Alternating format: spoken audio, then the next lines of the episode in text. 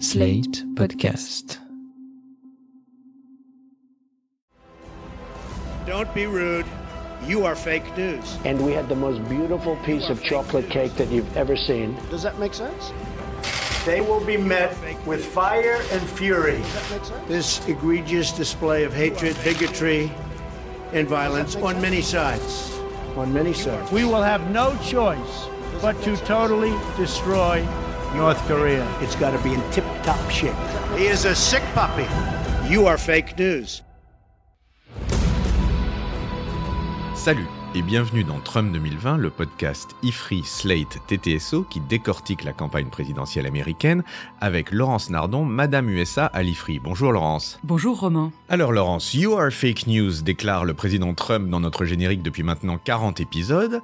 Et effectivement, Trump et les médias, c'est compliqué. Même la chaîne Fox News, pourtant très à droite, n'est pas exempte de ses critiques. La semaine dernière, il tweetait encore que la chaîne ne faisait rien pour aider sa réélection et demandait carrément que certains journalistes soient virés.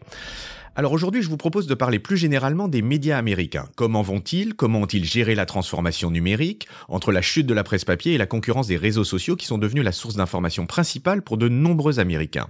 Et surtout, quel est leur rôle dans la polarisation croissante de l'opinion publique aux États-Unis et comment se déploie-t-il pour suivre la campagne électorale de 2020 Oui Romain, ce qui me semble vraiment intéressant, c'est la manière dont l'exacerbation des tensions politiques aux États-Unis met en jeu le rapport entre des médias très polarisés et une opinion publique, elle aussi très polarisée, les médias étant à la fois la cause et le symptôme de cette évolution politique. Allons y voir de plus près. À quoi ça ressemble le paysage médiatique américain aujourd'hui? On peut y distinguer euh, trois grands ensembles.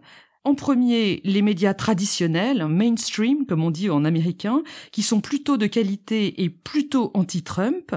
Deuxièmement, ce qu'on appelle la presse à sensation ou la presse à scandale. Et troisièmement, la vaste nébuleuse des médias conservateurs. Sachant que ces trois ensembles sont à chaque fois présents sur tous les supports, radio, télé, presse écrite, quand je dis presse écrite, c'est à la fois la presse papier et la presse écrite en ligne, et puis les réseaux sociaux, puisqu'il faut savoir que aux États-Unis, 43% des utilisateurs de Facebook considèrent cette plateforme comme une source d'information. Ok, alors commençons par la presse mainstream. Eh bien, il y a d'abord les grands journaux qui ont presque tous un ancrage régional. Les deux stars, ce sont évidemment le Washington Post et le New York Times, mais il y en a beaucoup d'autres. Il y a le Los Angeles Times, le Chicago Tribune, le Dallas Morning News, le Boston Globe, et un dont j'aime beaucoup le titre, c'est le Times Picayune, le journal de la Nouvelle-Orléans. Il y a des radios, la plus intellectuelle étant NPR, National Public Radio, qui est un petit peu le France Culture local, les chaînes de télé comme CNN et MSNBC. Tous ces médias continuent à appliquer le code éthique du journalisme, un document qui date de 1922 et qui impose sincérité, vérité, exactitude et impartialité au travail du journaliste. Il y a eu aussi l'adoption en 1949 d'une doctrine de justice, la Fairness Doctrine, pour la radio. Ce texte-là est très important parce qu'il impose l'égalité du temps de parole et la couverture d'enjeux locaux. Et donc les médias qui se plient à ces chartes sont a priori non partisans. Enfin, vous nous avez quand même dit qu'ils étaient anti-Trump. Tous ces médias sont assez anti-Trump dans la période actuelle. On les appelle d'ailleurs les mainstream liberal media, c'est-à-dire les médias traditionnels de gauche. Et ce sont eux que Trump traite de fake news. Au passage, je voudrais dire qu'il a quand même spectaculairement retourné la signification de ce terme, puisque au départ, quand on dit fake news, ça veut dire les infox, les rumeurs, les informations fausses. Mais quand lui emploie ce terme, il désigne toute information qui lui est défavorable, c'est-à-dire une information qu'il juge fausse. Et par extension, les journaux eux-mêmes sont fake news. Il y a quand même dans cet ensemble de médias euh, traditionnels sérieux quelques exceptions à la ligne anti-Trump. Le Wall Street Journal, par exemple, a une page éditoriale qui est très libérale au sens français du terme et parfois très pro-Trump. Il reste aussi quelques médias bipartisans assez rares. Je vous parle là de l'émission télévisée The View, qui est diffusée sur la chaîne ABC. C'est une émission de commentaires politiques avec un panel de femmes exclusivement. Et venue de bords différents, l'année dernière, l'émission accueillait l'actrice Whoopi Goldberg, qui est très démocrate, ainsi que Meghan McCain, la fille du sénateur John McCain, qui est une républicaine anti-Trump. Juste une petite aparté, Laurence. Pour ces journaux, le Graal, c'est le prix Pulitzer. Est-ce que vous pouvez nous en dire un petit peu plus sur ce prix de l'excellence journalistique? Oui, c'est un prix annuel qui existe depuis 1917 et qui honore des auteurs dans 21 catégories, donc principalement du journalisme, hein, le reportage, la photographie, l'analyse, mais aussi des catégories musique, poésie et littérature. Sachez que depuis cette année, il y a une nouvelle catégorie qui a été créée. Elle concerne les reportages audio, ce qui permet de récompenser les podcasts. Les lauréats 2020 ont été annoncés début mai et c'est le podcast This American Life qui a reçu ce nouveau prix. Alors, This American Life, je vous en dis un mot, c'est une émission de radio hebdomadaire qui existe depuis 1995. Elle est présentée par le journaliste Ira Glass et elle porte à chaque fois sur un sujet particulier, c'est très divers, ça porte sur la société américaine. C'est très très chouette à écouter, vraiment je vous le recommande. Revenons à ces médias mainstream qui trustent le Pulitzer et les autres prix. On, on peut donc les prendre comme l'excellence journalistique absolue? Je serais tentée de vous dire oui, mais il arrive quelquefois que même les meilleurs se trompent. Le Washington Post, par exemple, est toujours auréolé de gloire 50 ans après l'enquête du Watergate, réalisée par Bob Woodward et Carl Bernstein en 1972 ce journal est devenu quand même extrêmement partisan aujourd'hui contre Trump de manière parfois caricaturale. Et à mon avis, ça dessert sa cause. Et en ce qui concerne le New York Times, qui se veut quand même le quotidien de référence dans le pays, je voudrais rappeler qu'en 2002, la reporter du journal Judith Miller avait soutenu Mordicus que l'Irak développait des armes de destruction massive, l'une des justifications pour la guerre de l'administration Bush. Le journal a d'ailleurs présenté des excuses un peu tièdes en 2004. Et on peut aussi déplorer leur ligne toujours très très critique de la France, qui est présentée immanquablement comme un pays structurellement raciste et antisémite. Soit. Bon alors passons à la deuxième catégorie, la presse trash. Oui, alors il existe là une tradition de médias sensationnalistes, de presse à scandale, qui cherche avant tout à faire vendre. Elle était déjà présente à la fin du 19e siècle avec ce qu'on appelait à l'époque la presse jaune, Yellow Press, tout simplement pour la couleur de son papier. Dans les années 1890, on avait vu à New York l'affrontement entre le New York World, géré par Joseph Pulitzer, celui-là même qui a créé le prix par la suite, et en face de lui le New York Journal de William Randolph Hearst, qui n'est nul autre que Citizen Kane. Aujourd'hui, le titre le plus influent de cette presse à scandale, c'est le New York Post, un titre de l'Empire Murdoch, et qui soutient très clairement Donald Trump. Ce journalisme de caniveau s'est parfaitement transféré aujourd'hui sur les chaînes câblées et les sites Internet, avec, par exemple, ce qu'on appelle les pièges à clics. Leur objectif, clairement, c'est la rentabilité. Justement, dites-nous un mot sur la situation économique des médias US. Eh bien, comme partout, l'apparition de la presse en ligne a entraîné une perte de revenus pour la presse papier, liée d'une part à la chute des ventes et des abonnements, et d'autre part au départ des annonceurs publicitaires. Le nombre de quotidiens dans le pays a chuté de 1750 en 1970 à 1280 en 2018. Donc un quart de journaux en moins. Oui, mais la bonne nouvelle, c'est que les lecteurs acceptent désormais de payer pour accéder aux journaux en ligne, et ce, en partie grâce à l'élection de Trump.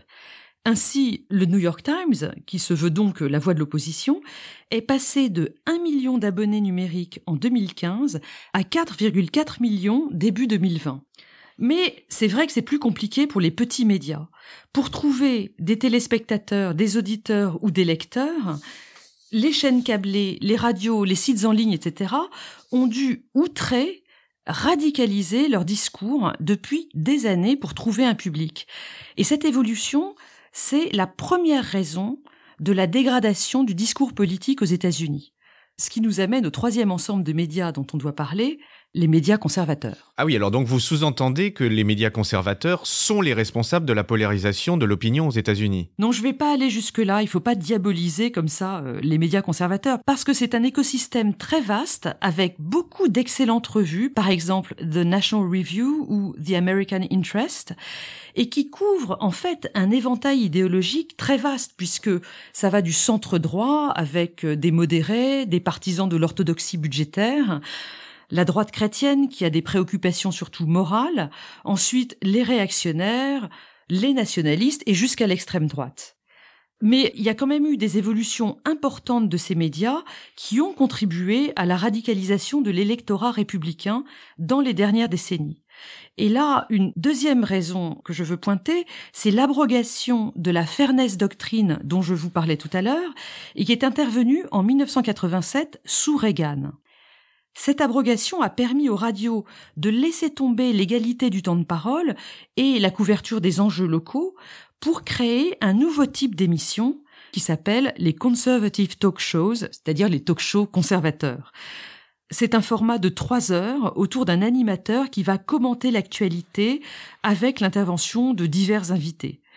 Le premier, ça a été le Rush Limbaugh Show et qui a été lancé en 1988.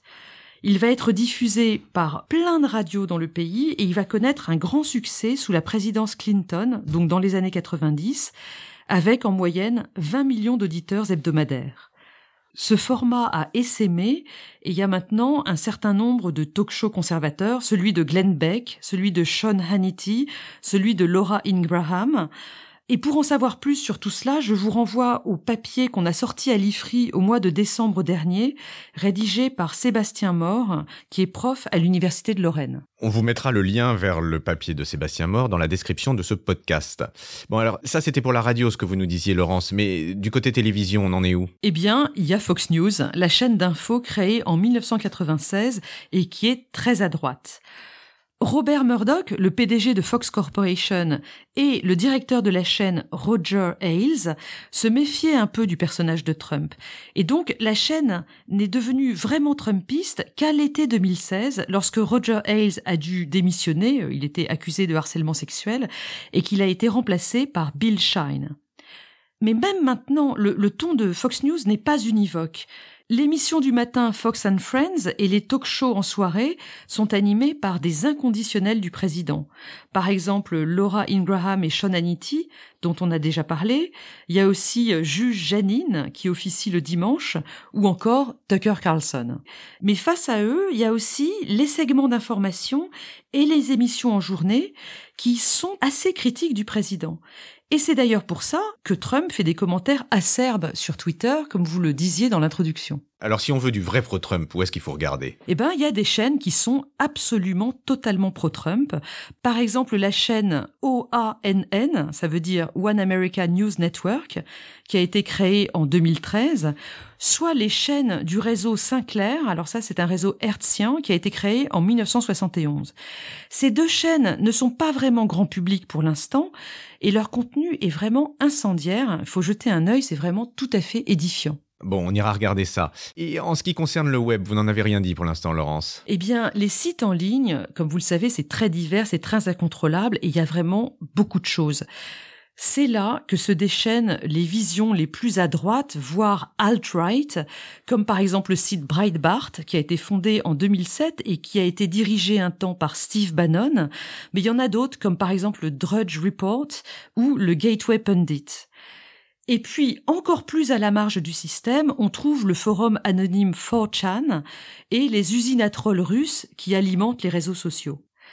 Comme vous savez, et là ça va être la troisième raison que je voudrais citer pour la polarisation de l'opinion par le biais des médias, le principe de liberté d'expression est absolument sacré aux États-Unis, et il y a très peu de limites aux propos que l'on peut tenir. Il n'y a pas de crime d'incitation à la haine raciale, par exemple. Et du coup, tous ces acteurs en ligne multiplient et relayent entre eux les infox absolument épouvantables, les théories du complot, les thèses d'extrême droite, et ce, surtout pendant une campagne électorale. Or, si tous ces sites ont un public quand même très réduit, ils irriguent cependant le reste des médias conservateurs qui reprennent peu à peu leurs idées les plus folles. Et pour conclure sur ce panorama des médias américains, il faut dire que très peu d'entre eux échappent à la polarisation politique. Les médias démocrates tentent de rester éthiques, mais en fait, ils versent quand même souvent dans l'hystérie anti-trumpiste. Les médias conservateurs, pour leur part, sont divisés entre des voix modérées, qui me semblent totalement euh, sidérées par Donald Trump, et les voix extrémistes qui, elles, attise le populisme du président. Parce que, comme on sait, il suit avidement les émissions télévisées de Fox News et de OANN, et donc le président et ses médias sont en boucle permanente dans un processus de renforcement mutuel. C'est ce qu'on appelle en anglais le positive feedback loop. Ouais, positif, ça reste à voir. Enfin, en tout cas, dans ce paysage un peu hystérisé, Trump 2020 va essayer de garder sa ligne strictement neutre et vous donne rendez-vous, Laurence et chers auditeurs, la semaine prochaine. Merci Laurence. Merci Romain, à la semaine prochaine. Retrouvez Trump 2020 chaque semaine sur Slate, TTSO, Lifree et sur vos plateformes de podcast préférées.